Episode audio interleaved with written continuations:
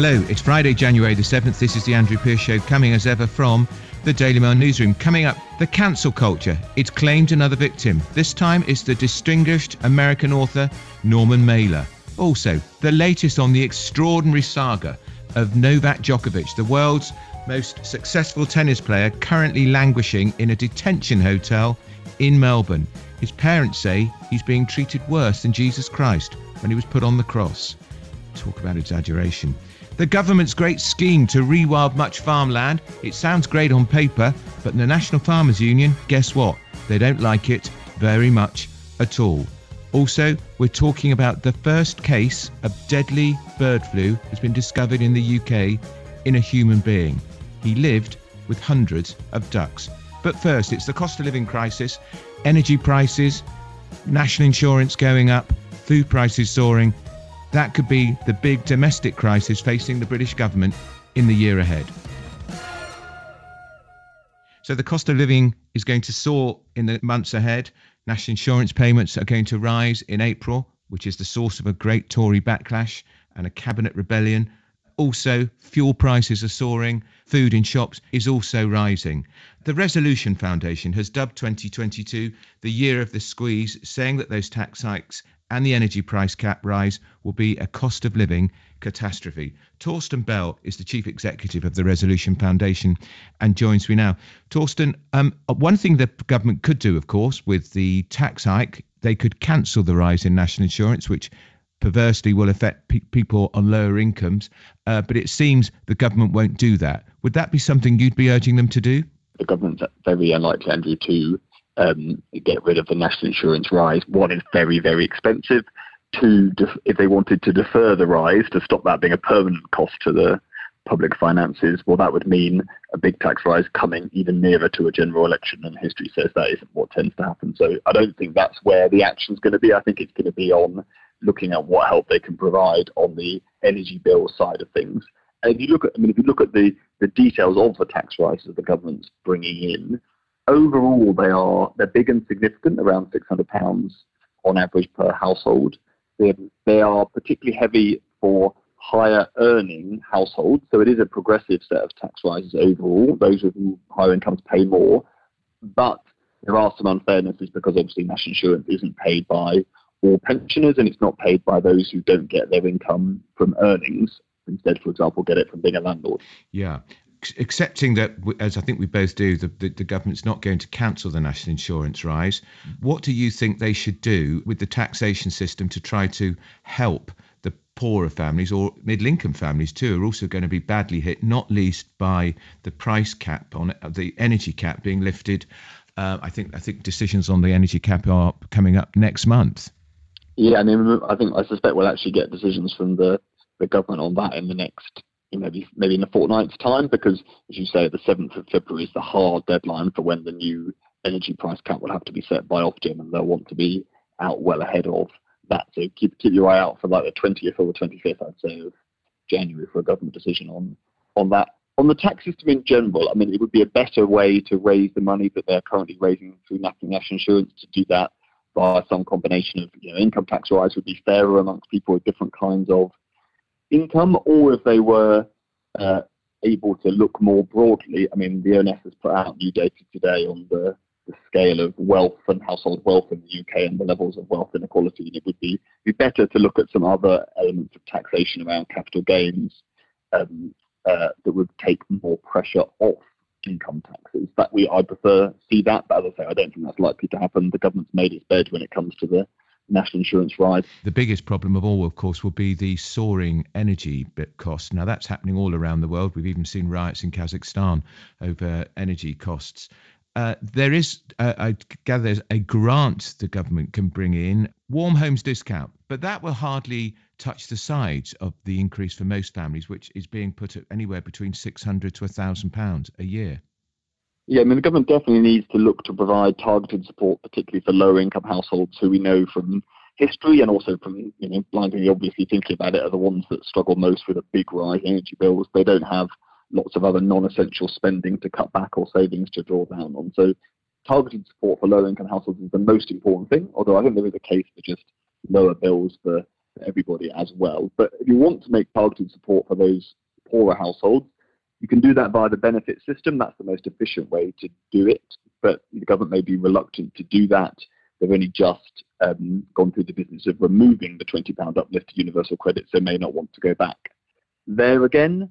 Um, so the alternative is, as you say, to look at using the mechanism that we currently use for the warm homes discount. This is a discount that happens directly through the energy companies onto the bills of some poorer households, but importantly, it's only some, and as you say, it's only for £140, and that is in contrast to bills that we think are going to be getting up five times as much as that, maybe around £700 in April. So you can't just do the current warm homes discount. You'd have to put the policy through some pretty heavy surgery that would have to make it a bigger payment for the an, another bigger payment, so maybe three, four hundred pounds taking place in April or uh, May this year. It would need to go to a much broader range of people. So we need to cover all lower income households who are either poorer pensioners on pension credit or are in receipt of uh, low income benefits. So we're maybe talking about eight and a half million households, so much many more people than currently receive this payment. And crucially, we would need to make sure that it was the taxpayer, the government, that was picking up the bill for those reductions, because at present, the warm home discount scheme gives some people a discount on their bill, but increases everybody else's bills, because that's how we fund the discount that goes to poorer households. So it's not a government scheme, but it basically, the legislation says you energy companies must give, should give a discount to poorer pensioners, and you can choose to give it to some working age, lower income households as well. But the cost of that will be funded by increasing everybody else's bills. Two other things, if I could dwell on your time VAT on energy bills. Now, the Labour Party was calling for the, the VAT to be removed. Uh, the prime minister rejected that in the Commons last week. He said it's it's too much a one size fits all solution. But how much, if if the VAT was to be cut, would that save on the average um, energy bill, Torsten? It would be around hundred pounds. I think is the simplest way to think about it. The, um, for someone who's got an electricity and a gas bill of a kind of typical payment of around one thousand three hundred pounds odd. Um, this year, so before this rise, the current rise comes in and takes bills up to £200. So we're talking around the £100. So it's not nothing, it's a significant amount of money. But again, the overall size of help that we're going to need to put in place for particularly the poorer households is going to need to go well beyond that. And just finally, we know green taxes are now an integral part of our bill. I think they range anywhere between 15 and 25% of our bill are green taxes designed to com- do our bit as we try to get close to net zero if they were to be removed completely, which would be difficult for a government that's just hosted the COP26 environmental conference, would that make us considerable saving on most people's bills? Well, as you say, there are a significant number of levies within our uh, bills. I think some Tory backbenchers who want to look at this as an easy way to kind of you know, show a bit of leg to the anti-green uh, lobby and get money off bills, but don't know enough about how these bills actually work because the, what's coming through on energy bills at the moment are contractual obligations paying for renewable investment that happened years ago. Uh, so the option isn't could you just stop paying these levies? The option is should the taxpayer pay these levies or should uh, it be done via energy bills? So we're all going to pay one way or the other. I think there actually probably is a case that it would be better done through our tax bills rather than through our energy bills. Um, I would be surprised if the government is in a position to make that shift quickly, although I think they are looking at it actually over a longer time period. If they did, then you could maybe reduce bills by say 160 pounds per household, and that would cost in the region of four, four and a half billion pounds from the taxpayer. So this is really about how we pay for the cost of some of our renewable investments. Do we do it through the taxpayer or do we do it through our bill payment? Fascinating. And um, as I, I, keep saying, Torsten, politically, um, this I suspect is the biggest challenge for Boris Johnson's government Absolutely. of the next yeah. of the next two or three years. Yeah, it's going to be really tough for the next six months. I think both for households paying their bills and for anyone doing British politics. Absolutely. That's Torsten Bell, who's chief executive of the Resolution Foundation, whose report says 2022 is going to be the year of the squeeze. The first human case of a deadly strain of bird flu in the UK has been detected in a person living in the southwest of England who lived with more than 100 ducks. Now, these ducks had become his living companions. They were culled by a team in hazmat suits, part of a wider cull, which has seen more than a million poultry culled so far. So, what should we make of it? Should we be worried about it? We're already living with the uh, Omicron pandemic. Professor Ian Jones is a virologist at the University of Reading. Um, bird flu, Professor, did we know it was in our midst? Yes, we did. In fact, there have been several um, reports dating back to maybe as early as November or October. This year appears to be quite a bad year. It's, it's always around at this time of year. It's brought by migrating waterfowl from the north who are coming south. As they land in the UK to take a breather, they distribute the virus to local birds, and um, outbreaks are seen. The, the, the, particular issue normally is just uh, the virus getting into commercial bird farms where they, they, they can cause huge, uh, huge damage, but it's unusual to see a human case. Uh, and I, I, understand this current outbreak of bird flu is the largest recorded in Britain, and already half a million been culled as part of efforts to control the virus. I wonder why we didn't know that, or if we did know it, perhaps it just got submerged under all the news about Omicron. Yes, I think it's the latter. I think, as I say, if you look, you will find reports, uh, principally down the west coast of the UK. It's also in Europe, I should say. It's not particular to the UK. Um, and um, there are plenty of uh, reports on the DEFRA website and through the chief veterinary officer that this is a particularly bad year. So I think it's just been deluged by COVID coverage. Am I right? It's the first human case in Britain, although it uh, although it has killed people in other parts of the world since it first emerged. I think in the late 1990s. Yes, that's correct. It, it's it's killed perhaps a third to a half of those who have become infected, um, but they've largely been uh, in Southeast Asia and China. Um, and as far as I know, this is the first case of transfer here in the UK. How worried should people be listening to this? We're already trying to come to terms with Omicron. We think we're getting we're getting used to it, and we've been told we've got to learn to live with it. And the Prime Minister's carrying on with Plan B and not tied to restrictions. I appreciate only one person that we know of so far has died, but is there a potential here that this could get much worse in your view? No, in a, in a single word. Uh, I think you have to remember that in the case of COVID, we are now dealing with a human virus that is transmitting amongst human people. Um, in the case of the avian flu, this is a bird virus. It, it, that's its natural home. It is very difficult for it to cross to the human species. It does do it on occasion, as we've seen here, and as I've just uh, suggested for the individuals who've contracted it elsewhere in the world over the last 10 to 15 years. But it's it's not something that then spreads. And so unless there is any indication that the infection in this one individual uh, is in any way unusual, then I don't think it represents any sort of threat. And what about um, chicken meat or eggs? Are they free from infection? Do we need to worry about that? We don't need to worry about it. Um, as you just covered, the um, the culling is extensive, and so if it is found on a commercial farm, that would be a farm that's either distributing meat or, or eggs, then the birds are destroyed. So the opportunity for the virus to enter the food uh, system is simply not there. And even if it were to leak through, to be honest with you, under normal uh, handling conditions and uh, certainly with cooking, there would be very, very little risk of any virus transfer. Just finally, I, know, I appreciate it's not your area, but this is catastrophic for the farmer who has the outbreak on their land. Do they get compensation from the government, or do they just have to um, face the music on their own?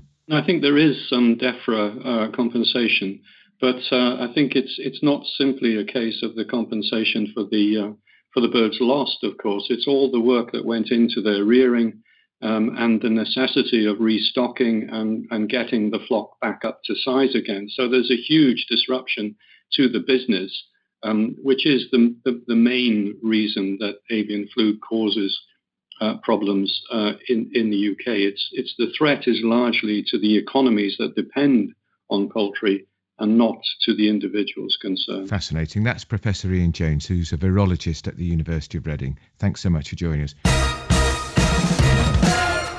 Visit mailplus.co.uk forward slash subscribe to get access to our podcast, videos, opinion pieces, and much more. Want to get in touch? Tweet us at mailplus or me at Tory Boy Pierce. So the Prime Minister is uh, talking about introducing a massive £800 million scheme to pay farmers to rewild swathes of their land. The plan is meant to improve the environment, combat climate change, and is part of the government's dividend they saved since we've left the European Union. This was something they said they couldn't have done before. But it's not been met with universal acclaim by the farmers. I'm joined now by Tom Bradshaw, who is Vice President of the National Farmers Union of England and Wales. If you could explain Tom, first of all, um, what what do we mean by the expression rewilding the land? Well, I, I guess that the most extreme rewilding the land is simply walking away from it, stopping producing food, and leaving it for nature. Under this plan, um, landowners will be paid to plant trees, restore wetlands and peatland bogs, 741,000 acres of land. The government say it's the biggest farming reform in 50 years since we joined the old um, European community or common market as it was then. Um, why are farmers so opposed to it, Tom? Well, there's several different reasons. First of all, uh, the, the detail is still lacking as to exactly what this is going to look look like. So there's a lot of headlines that you've been you've picked up on there about the total amount of land, the 300,000 hectares, um, and the rewilding has grabbed the headline.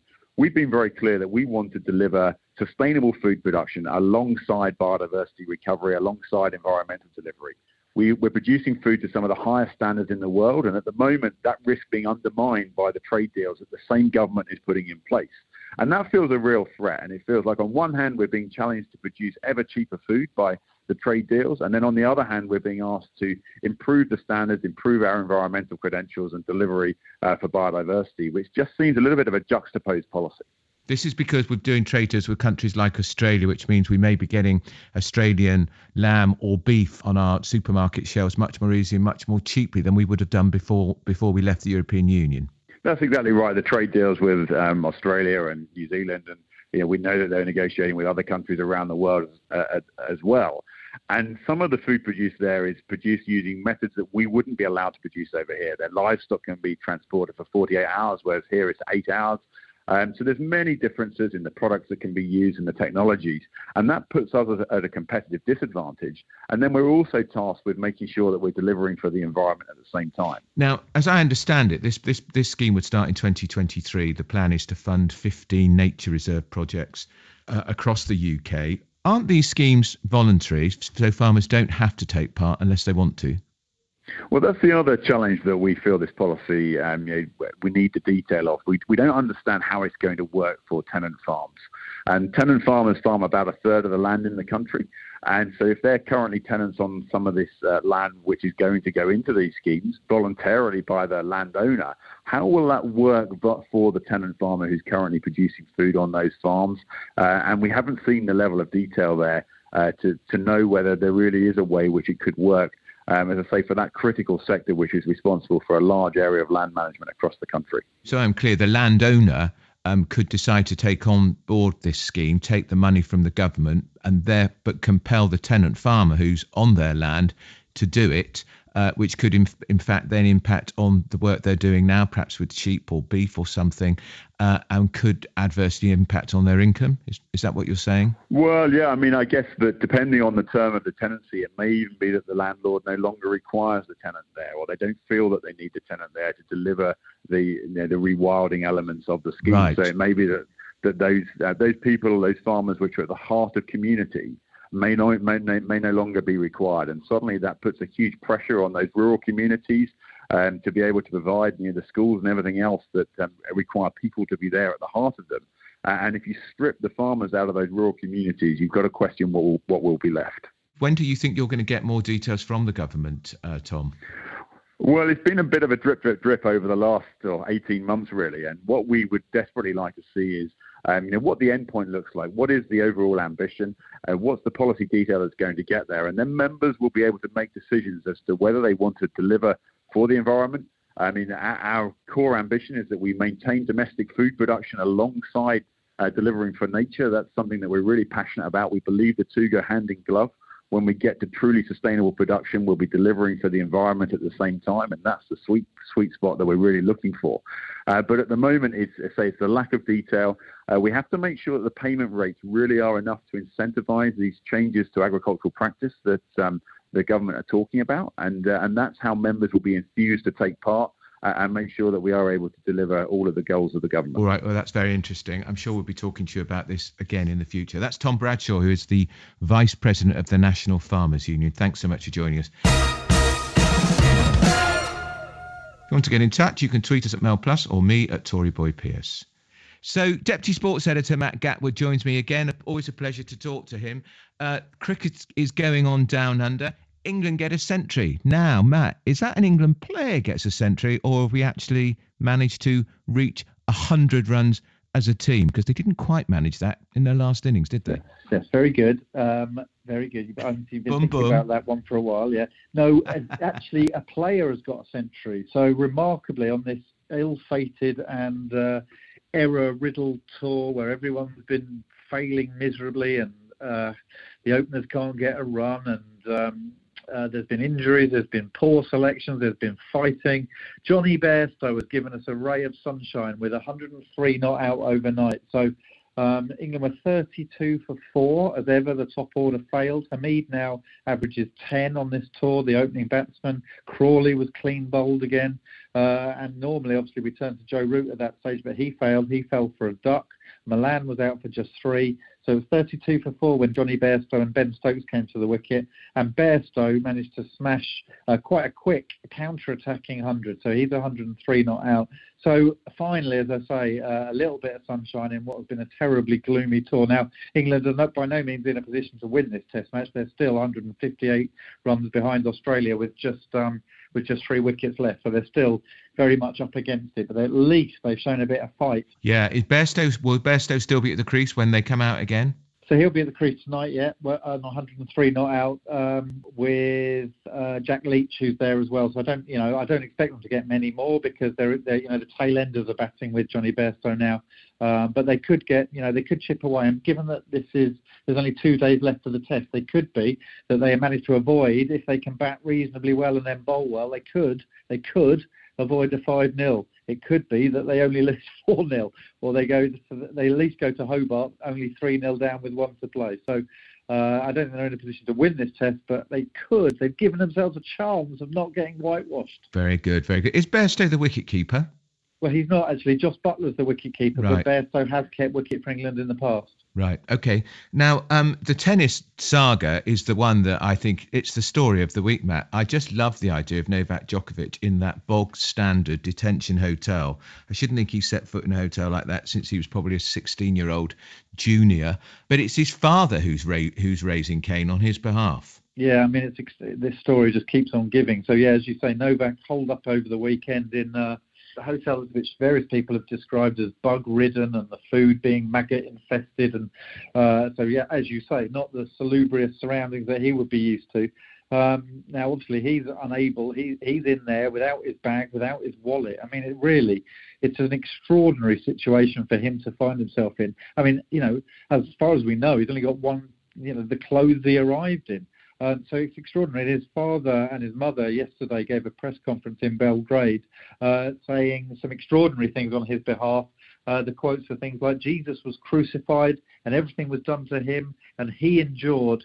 He is still alive among us and they are trying to do the same to Novak in the same way, but do not underestimate him, etc., etc. So comparing him to Jesus, saying they're trying to crucify our son. They're really not helping his cause at all. They should just absolutely shut up. Well, they're helping our cause because it's a superb story that keeps on giving. So but I do agree. I do agree. And I'm told if he if he'd gone in, if he'd arrived in Australia uh, a few weeks ago, Matt, and got and submitted to the normal quarantine period when he landed, he might have avoided all of this. Might have. The bragging uh, Twitter post that he put before he before yeah, he left obviously got mistake. that didn't do uh, that didn't do him any favours. Uh, and uh, and yes, and now he finds himself stuck in his hotel room. But his parents are certainly fighting the fight for him. Well, um, as they say with that one, it's going to run and run.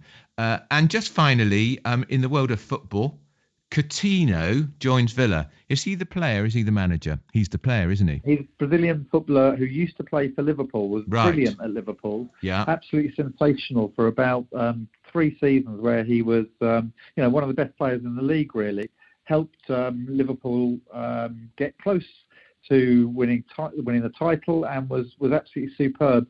And then he he um, agitated for a move away to Barcelona. Liverpool sold him for 120 million, I think it was, around that figure. But he's never cut it since. He never really uh, he never really succeeded at Barcelona. They loaned him out to Bayern Munich, where he was okay, but he never really hit the heights again.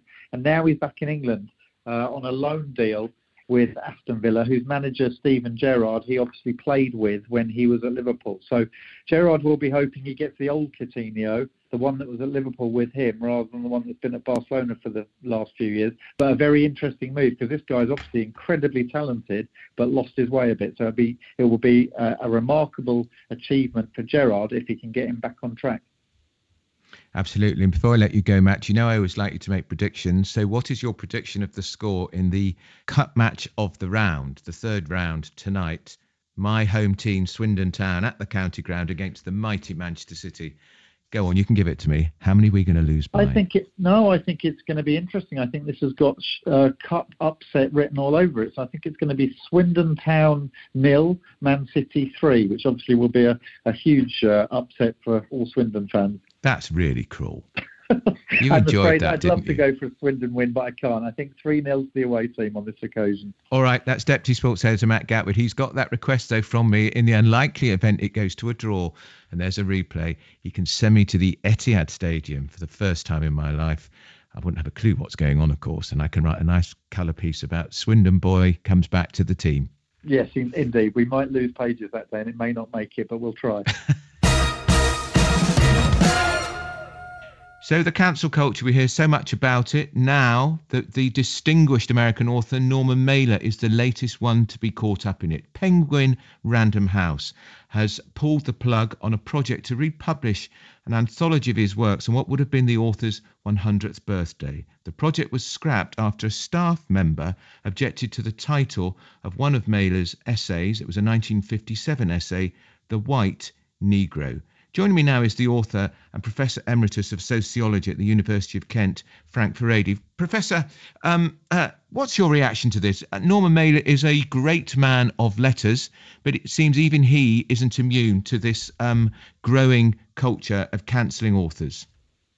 Yeah, I'm really horrified by the way in which you have these um, grievance archaeologists digging up old books and essays and trying to rewrite them or, or make them disappear given their own kind of values inclination. In particular, with Norman Mailer, because his essay, The White Negro, is one of the most uh, highly publicized and discussed essays in the whole post Second World War era. It's a very important essay. And it doesn't matter what you think about it, but he, he does raise issues which were to become really important later on. He basically talks about something very important, which was this new hipster figure uh, that kind of emerges as part of the countercultural moment. The hipster figure who embraces aspects of black culture, who, who calls into question the prevailing norms. And I think what's really paradoxical is that he is celebrating precisely those kinds of people who would have been sympathetic today to the kind of people that are trying to cancel him he, he and I'm just looking at the history of him, Professor. He was awarded the Pulitzer Prize for both fiction and non-fiction, and um, is regarded as an innovator in creative non-fiction. But this controversy could well overshadow all of that. I don't think it will. I think you know we're living through a time where just about anybody from Chaucer to Shakespeare to Homer are being uh, challenged and cancelled on the grounds that people you know, who are involved in, you know, in promoting this horrible cancel culture don't like what they're saying or they take uh, objection to the language they use. And I think that, you know, if you're going to cancel Mailer, you're going to have to cancel Philip Roth, you're going to have to cancel every great American author of the last century. You're going to have to cancel Western Western canon in effect. And in fact, you know, eventually you're going to have to go back to the Bible, which is um, about as you know as, as violent or you know as as kind of um, anti eh, you know anti cancel culture as it gets. So you know we're faced with a with a challenge that is very powerful. It's got a lot of support, particularly in the publishing industry and also in sections of the media. But I think nevertheless, you know, unless you're going to uh, commit complete uh, Taliban-like cultural vandalism and get rid of the of Western civilization effect, I don't think it's possible for this to uh, sort of carry on indefinitely without some kind of a kickback. Uh, Mailer as well. Um, we we don't know what he'd think, but we we we could have a good guess because according to his son, uh, John John Buffalo Mailer, he said his father had a wonderful relationship with Random House, really enjoyed it, and while this while this this um, anthology is now being picked up by a, a smaller co- company, Skyhorse, which is known for championing writers who've been turned down, dare I say it, by publishing houses which perhaps go a bit woke. Um, he would be very disappointed by it, wouldn't he, Mailer? I think he would, although you have to recognize that Random House of today is nothing like the, the great Random House of the 50s and the 60s and the 70s. It's gone really woke in the sense that uh, the leading members of Random House are, are, very much scared of the younger generation of employees they've, they've kind of brought in, who uh, are continually demanding that this shouldn't be published, that should be retracted, that should be censored. So basically, we now have a publishing industry, of which Random House is very, very important, that has embraced uh, a kind of anti-literary and you know anti uh, sort of humanistic kind of orientation, which goes completely against the, the grain of the kind of Random House that Mailer uh, had a good, relationship with. If Mailer is um, cancelled in this way, um, who's next? Is anyone sacrosanct? I don't think so. I think it's it's very interesting uh, that this this is a this kind of uh, cru- it's a moral crusade in a sense, as its own imperative. It's got its own dynamic, and it's continually looking for new targets because uh, it it almost feeds on finding new forms of offense. And I think what's very important is that although uh, it, you know it, it targets people like Mailer, it, its greatest and most destructive, corrosive impact is on contemporary writers. So, for example, the attacks on J.K. Rowling are very. I was going to mention that. Are, yeah. Are, are paradigmatic in this respect because, you know, from their point of view, they need to take down Rowling because Rowling is a famous author. She's loved by, you know, literally hundreds of millions of people all over the world. She she's somebody who, unlike many other literary figures, hasn't backed down, hasn't apologized, hasn't rolled over. You know, sort of she stood firm. And and from their point of view, it's absolutely essential that they cancel someone like that. Not just cancel her, but essentially ostracize her from the literary world. I mean, that's basically their ambition. And I think what they what they're doing now is they're looking at other authors, other essayists, other journalists, media personalities to humiliate in a similar kind of a way. Yeah, I was going to say um, there's some some people within Random House are denying that um, it, this was been scrapped because of the white Negro. But as Michael Wolff, who I think first let the cat out of the bag, said, why would they then have taken the collection away to somebody else to publish it if they hadn't been cancelled? Exactly, because um, this collection of essays is, is really very very important. It, it's studied by literature students throughout colleges and universities in the United States it continues to have fairly decent sales even now, you know, almost uh, 60, 70 years after the original publication. So the idea that somehow it wasn't commercially viable or, or they were commercial not interested, it doesn't make any sense at all. I think it indicates just um, how cowardly Random House has become. I think there's a kind of slothful, you know, sort of uh, acquiescence to the, this pressure, and you know, and, you have to remember that the pressure that's emanating uh, and and and targeting towards Random House, it's not like Nazi Germany or Stalinist Russia, very powerful, backed up by force and police and everything else. It's it's basically just relatively mild cultural pressure, and all you got to do is have somebody you know sort of say, I don't like this name, I'm offended, and you got a major institution like Random House kind of rolling over and backing off. It's extraordinary. Um, that's Frank Furedi. He's um, the Professor Emeritus of Sociology at the University of Kent, and I can give the game away. He's writing a very in- distinguished piece for us in the Daily Mail in Saturday's paper, which I would look forward to reading too. So that's all we've got time for today for the latest from the Daily Mail. Download the Mail Plus app. Every weekday at 5 pm, you can listen to me all over again. I'm Andrew Pierce. This is The Andrew Pierce Show. I'll be back on Monday. Have yourselves a very good weekend and good night.